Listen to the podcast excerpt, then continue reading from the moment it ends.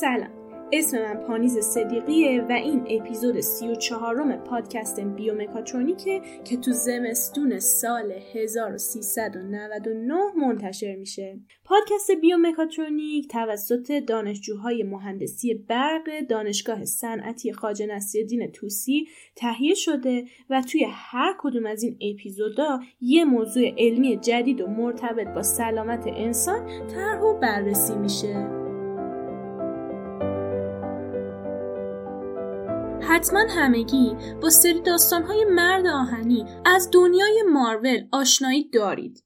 تونی ستارک ابرقهرمان این سری داستان ها یک مهندس نابغه است که بعد از یه سری اتفاق که واسش توی افغانستان میفته تصمیم می‌گیره برای خودش یه زره از جنس آهن درست بکنه تا در برابر حملات تروریستی در امان باشه. استنلی نویسنده سری کومیک های مارول. فعالیت خودش رو تقریبا از سال 1961 شروع این نشون میده که دانشمندا و حتی نویسنده و فیلمنامه نویسا از قدیم به فکر به وجود آوردن قدرت های ماورایی توی انسان ها بودن زره مرد آهنی فقط یه قسمت کوچیکی از رویای انسان هاست زرهی که قدرت فراانسانی داره قدرت پرواز داره و حتی می‌تونه از جون انسان ها محافظت کنه. ولی شما فکر نکنین که این قدرت ها فقط توی داستان هاست. محققا و دانشمندای زیادی تلاش کردن که این رویاها رو به واقعیت تبدیل کنن. مطمئنا خیلی جالب می‌شد. اگه دانشمندا هم مثل کتابای کمیک اسم این دستگاه رو زره آهنین میذاشتن. اما خب تو زمینه تحقیقاتی اسم یه همچین چیزی اگزواسکلتون یا به اصطلاح اسکلت خارجیه. حالا جدیدم پژوهشگرای یه دانشگاهی توی آمریکا اومدن یه اسکلت خارجی برای کارهای ساختمونی طراحی کردن. به گفته اونا تو کارخونه ها و محیط صنعتی احتمالا یه کارگر کار مشابهی رو هزار بار در روز تکرار می‌کنه. یه کار تکراری برای یه اسکلت خارجی عالیه چون اصولا طرح اسکلت خارجی فقط برای یه وظیفه است. ولی محیط ساخت و ساز خیلی متفاوته. شما باید بتونید از پله برید بالا راه برید خمشین دستتون رو به اندازه های متفاوتی بالا ببرید. همه این موارد طراحی اسکلت خارجی رو سختتر می‌کنه. چون در واقع به یه چیزی نیاز دارین که تو همه امور کمک کننده باشه. پژوهشگرای این دانشگاه دنبال یه روشی که بتونن این اسکلت خارجی رو به اندازه کافی هوشمند بسازن. که بتونه نوع کار ساخت و ساز کارگر رو تشخیص بده و بعد سطح نیرو رو با اون تنظیم کنه. چیزی که باعث میشه اگزواسکلتون ساخت و ساز از اگزواسکلتون های نظامی و پزشکی یکم پیچیده در باشه اینه که توی کاربردهای نظامی و پزشکی یه اگزواسکلتون پایینتنه یا همون لور لیم اگزواسکلتون تنها برای پیشگیری از افتادن و پشتیبانی از قسمت پایین استفاده میشه. اما تو محیط های ساختمونی ربات باید هوش کافی برای تشخیص وظیفه کاربر و پیشبینی حرکت بعدیش داشته باشه تا بتونه انطباق لازم رو فراهم کنه. در واقع بدنه فلزی اگزواسکلتون فقط برای افزایش ایمنی کارگران نیست. با کمک اگزواسکلتون کارگرای سالمند همچنان می‌تونن کار کنن. به این صورت زمانی که کارگرای جوانتر وارد میشن از کارگرای بزرگتر با تجربه تری آموزش می‌گیرن که دانش بیشتری برای انتقال دارن. در واقع انگیزه این گروه توی آمریکا کمبود نیروی کاره. تو ایالت های آلاباما و فلوریدا عملیات ساخت و ساز خیلی انجام میشه اما کارگر کافی وجود نداره. این مشکل به خاطر کهولت سن نیروی کاره. با وجود این اگزواسکلتون ها برای کاهش صدمات کاری کارگرای ساختمانی می‌تونن سالیان سال با امنیت و کارایی بالا کار کنند. حتی این طرح یه آغازی برای ورود خانوم ها به کارهاییه که همیشه در انحصار آقایون بوده. اما خب این کار خودش یه هزینه هایی داره. مثلا باتری این اگزواسکلتون ها مرتب باید تعویض بشه. خب حالا بریم سر اصل مطلب. دومین زمینه قدیمی توسعه اگزواسکلتون ها ربات های پوشیدنی که طراحی شدن برای دستگاه های پزشکی توانبخشی یا توان افزا اولین اگزواسکلتون پزشکی تو سال 1972 ساخته شد. بعد از دهه ها توسعه اگزواسکلتون ها برای کمک به متخصص های پزشکی به طور خاص برای بلند کردن و حمل و نقل بیمارها راه اندازی شد. در طول زمان تمرکز از متخصص های پزشکی به خود بیمار منتقل شد. تشخیص اینکه اگزواسکلتون می‌تونه یه حرکت مشابه رو هزار بار تکرار کنه یه موفقیت بزرگ توی این عرصه بود.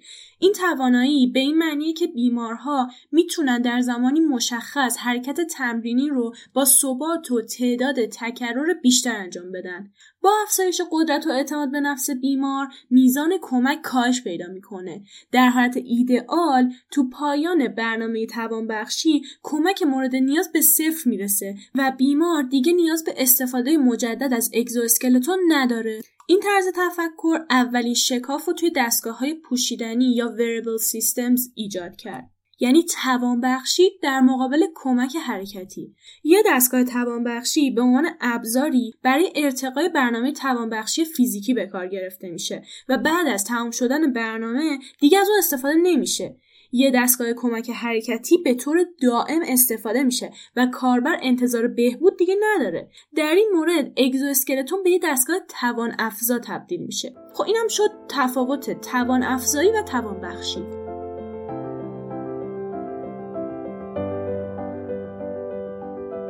حوزه اگزواسکلتون پزشکی با فاصله بسیار متنوع ترین و رنگارنگ ترین زیرشاخه صنعت اگزواسکلتونه. برای ارائه ساختار باید اگزواسکلتون هایی رو که تا به حال توسعه داده شدن در دسته های بیشتری طبقه بندی کنیم.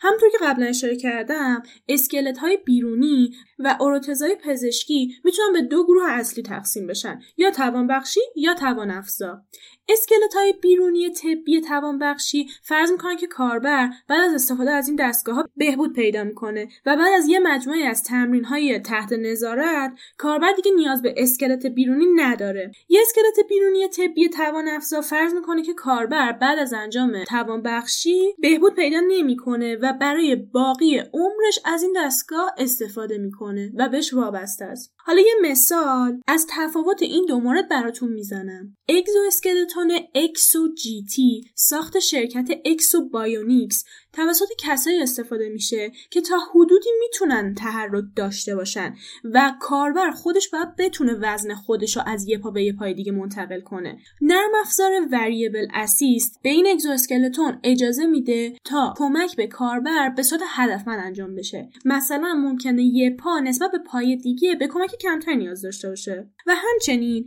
امکان کاهش نیروی کمکی رو با افزایش قدرت کاربر در طول توانبخشی فراهم می‌کنه. در مقابل exoskeleton Rex ساخت شرکت Rex Bionics. کنترل کامل راه رفتن از جمله انتقال وزن از یک پا به یک پای دیگر رو بر عهده می‌گیره. کاربر Rex سوار بر این دستگاه میشه و از ماهیچه های خودش برای راه رفتن استفاده نمی‌کنه. فایده توانبخشی این دستگاه مینیمومه. ولی کسایی که دچار فلج مغزی کامل شدن خیلی راحت می‌تونن از این اسکلت بیرونی برای ایستادن یا راه رفتن استفاده کنن. ارتزهای پزشکی توانبخشی و توان افزا هر کدومشون با چالش های طراحی متفاوتی روبروان مثلا یه اسکلت بیرونی توانبخشی باید قابل تنظیم باشه. باید بتونه یه حرکت مشخص رو با دقت بالا صد بار تکرار کنه و اطلاعات هر کاربر رو ثبت کنه. این اگزواسکلتون تو جلسات تمرینی یک یا دو ساعته توسط هر کاربر استفاده میشه.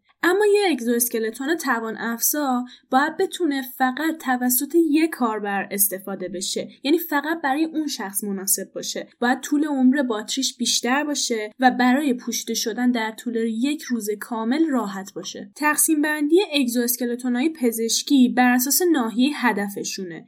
یعنی یا می‌تونه آپر لیم باشه یا لور لیم یعنی یا برای بالاتنه یا برای پایین تنه از اسمشون مشخصه که اگزواسکلتون پایین تنه کمک می‌کنه به بهبودی راه رفتن یا یه مفصل خاص مثل زانو. اوروتزهای پزشکی بالاتنه روی تقویت یا توان افزایی بازوها مثل شانه یا آرنج یا دست انگشتها یا مچ متمرکزن. قدیما اسکلت های بیرونی پزشکی وجود داشتن که به طور همزمان هم اندامهای پایینی هم اندامهای فوقانی بدن رو هدف قرار می‌دادن. اما دیگه جدیدن توسعه اینا خیلی کمتره. نوع دیگه دستبندی اگزواسکلتون ها بر اساس اندازه و قابلیت تحرکشونه. اگزواسکلتون ها می‌تونن به صورت ثابت مهار شده یا متحرک باشن. اگزواسکلتون ثابت معمولا از طریق یه چارچوب سخت به دیوار پیچ شده یا مستقیم به زمین متصل میشه. اگزواسکلتون مهار شده می‌تونه از چند طریق پشتیبانی بشه یا با یه ریل هدایتگر رو بالای سر آویزون میشه. یا از طریق چارچوب فلزی چرخدار حمایت میشه یا به طور مستقیم توسط یه ربات متحرک از اون پشتیبانی میشه اگزواسکلتون ثابت و مهار شده می‌تونه موتورها و کنترل کننده های بزرگ و سنگین داشته باشه و هیچ بخشی از وزنش روی کاربر توضیح نمیشه. اگزواسکلتون پزشکی متحرک می‌تونه بیرون یا توی خونه کاربر پوشیده بشه. این اسکلت های بیرونی به یک کوله پشتی برای حمل باتری یا موتورها یا کنترلرهای سبکتری نیاز داره که باید در فضایی محدود و فشرده جا بشن. این محدودیت ها طراحی اگزواسکلتون متحرک رو خیلی پیچیده تر و گرونتر می‌کنه. راه چهارم دستبندی اگزواسکلتون پزشکی بر اساس راهبرد کنترلی مورد استفادهشونه. ابتدایی ترین راهبرد یه ربات پوشیدنی از پیش برنامه ریزی شده است که حرکاتش از پیش تعیین شده. ولی یه دستگاه پیچیده تر قبل از اجرای حرکت برای فراهم شدن یه مجموعی از شرایط مثل تشخیص تغییر مرکز جرم سب می‌کنه. حتی اگزواسکلتون پیچیده تر سیگنال های الکتریکی عصبی رو از ستون فقرات بازوها و پاها می‌خونه و مطابق با اونها فعالیت حرکتی رو تولید می‌کنه. بعضی از این اگزواسکلتونا که دیگه خیلی پیچیده میشن تو زمینه خوندن مستقیم سیگنال های عصبی از مغز برای فعال کردن ربات های پوشیدنی هن. بعضیشون که دیگه خیلی پیچیده تر میشن می‌تونن عین کنترل اسکلت بیرونی تحریک الکتریکی کاربردی FES رو هم فراهم کنن. دستبندی های زیادی برای اگزواسکلتون وجود داره. مثلا اگزواسکلتون می‌تونه غیر فعال باشه. یعنی چی؟ یعنی موتور نداشته باشه. یا برقی باشه. یعنی محرک داشته باشه. همچنین اگزواسکلتون می‌تونه مانع شونده باشه مثل یه اگزواسکلتون کاهش لرزش که حرکاتی که در جهت مخالف حرکت لرزش های بدن تولید میشه رو تولید کنه دسته دیگه از اگزوسکلتون ها مخصوص کودکان طراحی میشن. خیلی هاشون به اندازه کافی قابل تنظیم نیستن تا برای استفاده از کودک سازگار بشن. علاوه بر اینا خیلی از ابزارهای پوشیدنی پزشکی با استفاده از صفحه نمایشگر و بازی های رایانه‌ای قصد دارن انجام وظایف تکراری رو سرگرم کننده تر کنن. راه دیگه طبقه بندی اگزواسکلتون اینه که آیا سفت و سختن یا کاملا از مواد منعطف ساخته شدن. خب اگه از طبقه بندی اگزواسکلتون ها بیایم بیرون می‌تونیم بریم سراغ این که در واقع این اگزواسکلتون اصلا به چه کسایی کمک می‌کنه. بعضی اوقات انقدر راه رفتن برامون عادی میشه. که فقط کافیه این محبت رو از دست بدیم. اون وقت به ارزشش پی می‌بریم. بعضی افراد به دلایلی توانایی تحرک خودشون از دست میدن. ولی سکته مغزی بزرگترین این دلایله. هر سال حدود 17 میلیون آمریکایی تحت تاثیر سکته مغزی قرار می‌گیرن. که حدود یک میلیون از اونها بعد از سکته دچار محدودیت های عمل کردی میشن حدود 50 درصد از اونا بعد از سکته دچار یه سری اختلال طولانی مدت تو راه رفتن میشن خب این اختلال مشارکت اجتماعی این افراد رو خیلی محدود می‌کنه و کیفیت زندگیشون رو به شدت کاهش میده. این اختلالات اصولا به صورت الگوهای نامتقارن راه رفتن جلوه می‌کنه. اگزواسکلتونی که برای تقویت تحرک طراحی شده می‌تونه خیلی راحت این نقص رو جبران کنه. فیزیوتراپی با استفاده از اگزواسکلتون برای خیلی از افرادی که سکته مغزی رو تجربه می‌کنن امیدوار کننده است. ابزارهایی از این دست باعث میشن افراد در حالی که از زندگی خودشون نهایت لذت رو می‌برن در بهبودی خودشون مشارکت داشته باشن. حالا می‌خوام داستان شگفتانگیز راه رفتن یه مردی رو واسهتون بگم که از گردن به پایین فلج میشه. پال بعد از این که موتورش روی گازوئیل لیز می‌خوره و از جاده خارج میشه دچار 27 تا شکستگی تو ناحیه گردنش میشه. دوتاریش سوراخ میشه و خونریزی مغزی می‌کنه. ولی یه اگزواسکلتون به این مرد 49 ساله کمک می‌کنه تا بتونه اولین قدمش رو بعد از سانحه برداره. این دستگاه که حدوداً 100 هزار دلار قیمت داره به طور موقت به یه مرکز تخصصی فیزیوتراپی به اسم کلینیک مورلو در نیوپورت قرض داده میشه. برای کمک به بیمارانی استفاده میشه که به دلیل آسیب نخاعی یا مغزی سکته مغزی یا حتی بیماری پارکینسون فلج شدن. پل بعد از چند جلسه فیزیوتراپی میگه که این کار واقعا باور نکردنی بود و میگه خوشحاله که همسرش رو با خودش نیاورده بود به خاطر اینکه اشکاش متوقف نمی‌شد. اون میگه که شما بعد ده سال دیگه کاملا فراموش می‌کنی که راه رفتن چیه چطوریه و فقط استفاده از صندلی چرخدار رو بلدی. ولی این دستگاه دوباره اون حس قشنگ راه رفتن رو بهتون برمیگردونه. این اگزواسکلتون از یک کوله پشتی و دو بخش ساق پا تشکیل شده که بیرون هر پا تا پایین ادامه داره و با یه سری بند تو قسمت ران و زیر زانو روی پاها بسته میشه. یک کوله پشتی شامل باتری ها توان مورد نیاز دستگاه رو تعمین می‌کنه. این دستگاه بدن بیمار رو تا حدودا 500 مرتبه در ثانیه اسکن می‌کنه تا توانایی های ستون فقرات و پاها رو تجزیه تحلیل کنه. بعدش با استفاده از یه نرم افزار نحوه واکنش این دستگاه نسبت به هر بیمار خاص تنظیم میشه. حالا تو سال 2020 نسخه جدیدترش یه سری الکترود داره که ماهیچه های خود بیمار برای کمک به راه رفتن به کار گرفته میشه.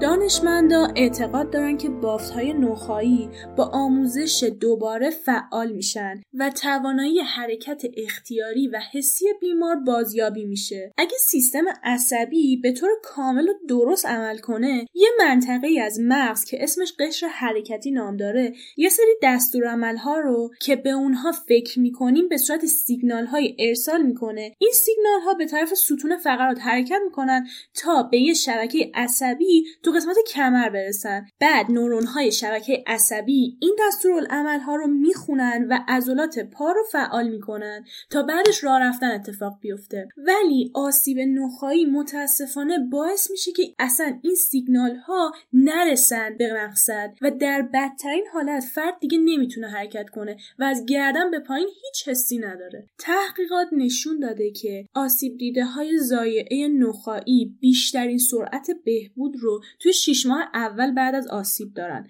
در نتیجه تلاش می‌کنند تا از این فاصله زمانی به بهترین شکل استفاده کنند از یه طرف بیمارای مبتلا به آسیب نخایی اگه به طور دائم روی صندلی چرخدار بشینن دچار عوارض پزشکی دیگه ای میشن. مثلا تناسب عضلاتشون از بین میره یا عضلاتشون خسته میشه و کیفیت خوابشون کم میشه. به اصطلاح دچار اسپاسم عضلانی میشن. این اسپاس معمولا با آسیب به بخشی از مغز یا نخا که حرکتهای ارادی رو کنترل می‌کنه ایجاد میشه. اگه بیمار زمان بیشتری رو صرف ایستادن و راه رفتن و ورزش کنه فواید قابل توجهی از جمله بهبود خواب محافظت از مفصلها یا حتی کاهش اسپاسم و درد میشه. اگزواسکلتون هم که کارش همینه. کمک می‌کنه به بیمارها تا بیستن و حرکت ماهیچه هاشون رو به کار بندازن. اینم بگم که یکی دیگه از خطرات احتمالی ویلچر خطر ترومبوسه یا لخته شدن خون و کمردرد که از نشستن طولانی مدت روی ویلچر اتفاق میفته بعضی اگزواسکلتونا مستقیم توسط سیستم عصبی خود بیمار کنترل میشه. دستور حرکتی که توی مغز به طور خاص توی قشر حرکتی ایجاد میشه از طریق نخا و اعصاب محیطی یا peripheral nervous system منتقل میشه و در قالب یک شوک عصبی به عضلات بیمار وارد میشه و موجب انقباض عضلات میشه. با استفاده از اگزواسکلتونی که با ذهن کنترل میشه بقیه سیگنال های عصبی با استفاده از حسگرهایی که روی سطح پوست یا عضلات اندام تحتانی بیمار دریافت میشن تقویت میشن و بعدش به ربات منتقل میشن. این سیستم که سیگنال ها رو تشخیص میده با استفاده از این سیگنال ها نیروی لازم رو برای حمایت بیمار و انجام حرکت فراهم می‌کنه. در آینده ما انتظار داریم که یه اگزواسکلتون بتونه خودش کنترل اسکلت و توسط کاربر انجام بده. یعنی دیگه نیازی به جویستیک یا کلید عملگر نباشه و با خود ذهن جلو بره. حالا می‌خوام یه کم راجع به اگزوسکلتون های مخصوص کودکان حرف بزنم.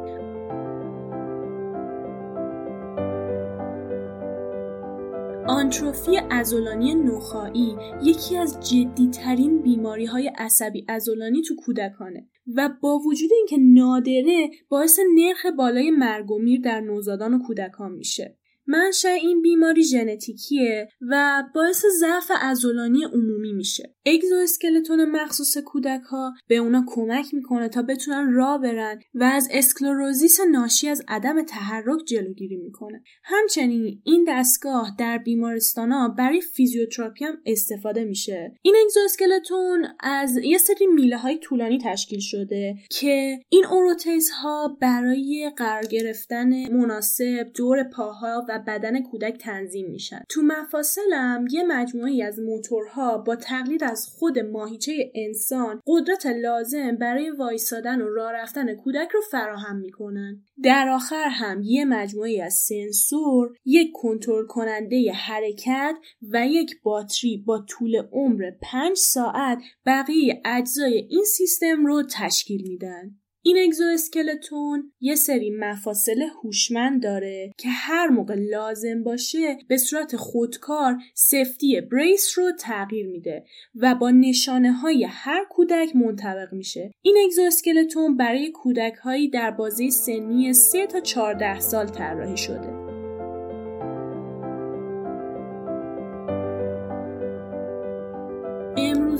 اگزواسکلتون های رایج صرفا یه ساختاری که کاربر رو بدون پیشبینی حرکتش همراهی می‌کنن. مثلا تغییر عمدی و ناگهانی سرعت رو نمی‌تونن پیش بینی کنن. اگزواسکلتون معمولا به کمک یه دسته فرمان هدایت میشه. هدفش اینه که کاملا این فرمان ها رو حذف کنه. ما امید داریم که در آینده اگزواسکلتون ها حالت های مختلفی مثل راه رفتن با سرعت معمولی یا راه رفتن سریع یا کم و زیاد کردن سرعت رو درک کنن. محصول یه همچین طرحی برای کسایی مناسبه که آسیب نخایی ناقص رو تجربه کردن. برای بیمارهایی که آسیب نخایی ناقص رو تجربه کردن توانبخشی باعث میشه که دوباره راه رفتن رو یاد بگیرن. اونا باید دوباره یاد بگیرن که چطوری تعادل خودشون رو موقع راه رفتن حفظ کنن. روش های بالینی فعلی از وزن بیمار در طول حرکت حمایت می‌کنه اما تعادل بدن رو تنظیم نمی‌کنه. یه سری پژوهشگر برای کاهش محدودیت های روش های فعلی یه سامانه تعلیق وزن چند جهته رو توسعه دادن. این سامانه نه تنها از بیماران در حالت ایستاده بلکه در حرکت رو به جلو هم پشتیبانی می‌کنه. این حمایت در واقع به بیمار اجازه میده تا به صورت طبیعی و راحت را بره. حالا می‌خوام یکم از رابط مغز و رایانه براتون بگم.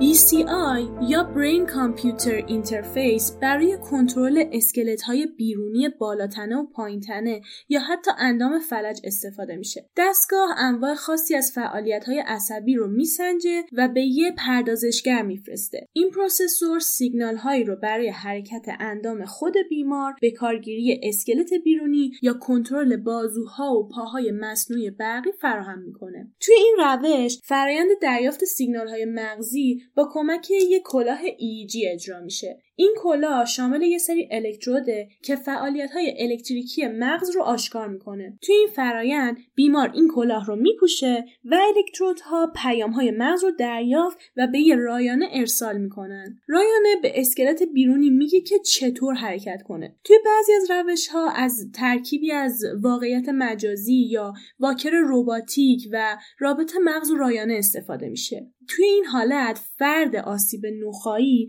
با کمک واقعیت مجازی یا همون ویرچوال ریالیتی توانایی تصور بازیابی کنترل کامل اندامش رو پیدا می‌کنه. بعدش بیمار میاد از یه دستگاه واکر که معمولا توی درمانهای فیزیولوژی کاربرد داره استفاده می‌کنه تا بتونه راه رفتن و تصور واقعیت مجازی رو با هم ادغام کنه. در آخرم فرد آسیب نخاعی از طریق رایانه با یه اسکلت بیرونی متصل میشه و در نتیجه می‌تونه توانایی کنترل اسکلت بیرونی رو با ذهن خودش پیدا کنه. توی آزمایشهایی که انجام شد حدود نصفی از افراد آسیب نخاعی که دارای فلج کامل بودن قسمت زیادی از توانایی حرکتی خودشون رو به دست آوردن. حتی کسایی که بیشتر از یک دهه دچار آسیب نخاعی بودن تونستن بازم توانایی حرکتیشون رو برگردونن. حالا اگه بیایم BCI رو به صورت ایمپلنت توی بدن انسان بذاریم می‌تونن جایگزین عصبهای آسیب دیده هم بشن و با این روش سیگنال های مغزی رو به سیستم عصبی انتقال بدن. الکترودهایی که توی نخا قرار می‌گیرن با پیام های الکتریکی که مغز تولید می‌کنه تحریک میشن و باعث میشن که عضله مورد نظر تحریک بشه و حرکت کنه. با تکرار و تمرین و یادگیری این عمل مغز و مدارهای داخل نخا ممکنه اتصالات جدیدی شکل بدن و همدیگر رو درمان کنن. در آخرم رابط مغز و رایانه BCI می‌تونه عملکرد اندام فلج رو بازیابی کنه. حالا اگه آماده اید بریم سراغ این که اصلا چجوری ما یه اگزواسکلتون طراحی کنیم.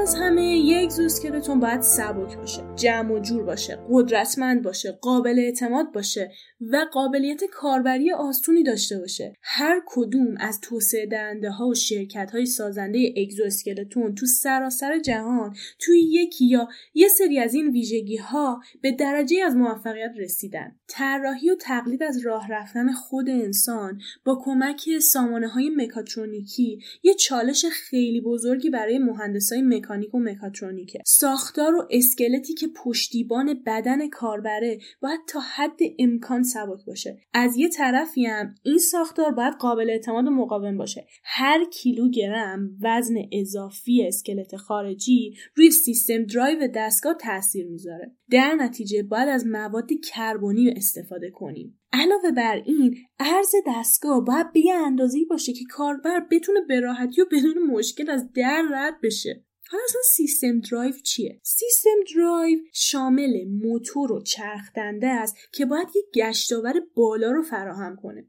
چون یه سری نیروهای خیلی بزرگی موقع استفاده از دستگاه مخصوصا زمان بالا و پایین رفتن از پله ها نیاز داریم. از یه طرفی هم یه دینامیک و پویایی بالایی نیاز داریم. چون که به دلیل تغییر جهت حرکت راه رفتن موتورها باید به طور پیوسته جهت چرخش رو تغییر دهند. ویژگی نهایی فشرده بودن طراحی دستگاهه. به طوری که فضای کمی رو اشغال کنه حرکت دستگاه بعد به طور کامل تحت کنترل کاربر باشه. در نتیجه کنترل های حرکتی باید از نظر بسری از طراحی ساده برخوردار باشن.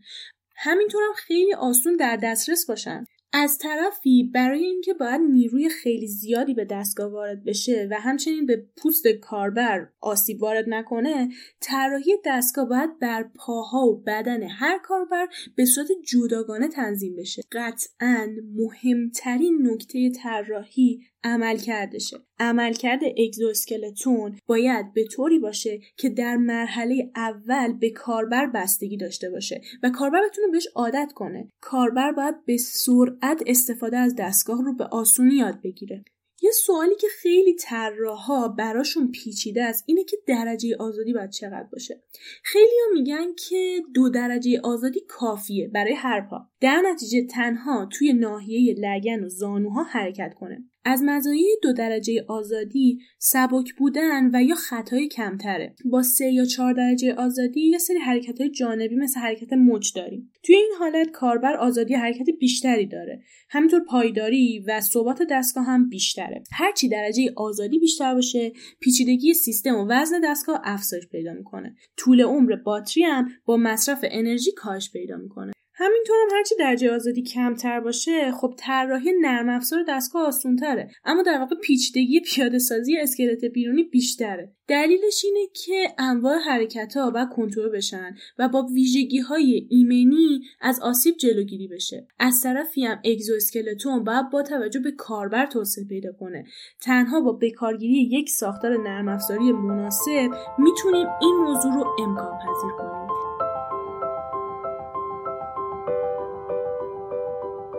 همه این حرفایی که زدم فقط یک گوشه خیلی کوچیکی از علم پوشیدنی هاست. در حوزه توانبخشی یا ریهابیلیتیشن علم خیلی پیشرفت کرده و جا واسه صحبت کردن خیلی زیاده. اگه از این اپیزود خوشتون اومد برای مطالعه بیشتر می‌تونید به سایت exos.ir مراجعه کنید و از جدیدترین نوآوری های این علم با خبر بشید ممنون از اینکه گوش دادید.